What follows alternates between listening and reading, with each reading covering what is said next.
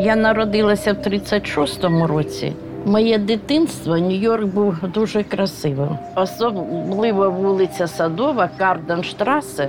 На нашій вулиці жило багато німців. А що було в часи Другої світової війни? Ой, їх уже німці вже вивезли, їх не було тут. Ви слухаєте тізер подкасту «Євродонбас. Німецька спадщина». Мене звати Анна Паленчук.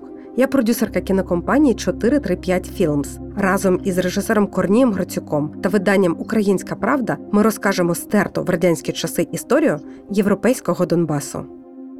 Дуже логічно розглядати історію Сходу України в контексті європейської історії.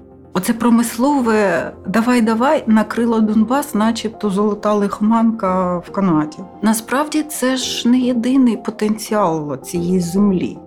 Ці землі були подаровані царським урядом генералу Ігнатієву, який одружився з однією з представниць роду Галіциних. Галіцини продають ці землі менонітам.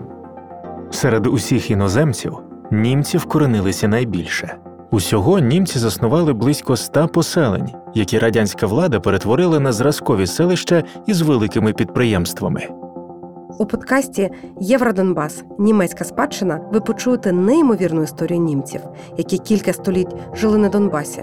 Сьогодні там про них майже нічого не нагадує. Однак ще сто років тому цей край було просто неможливо уявити без німецької мови та культури. Цей подкаст виготовлений за підтримки Генерального консульства Федеративної Республіки Німеччина в Донецьку з офісом у Дніпрі.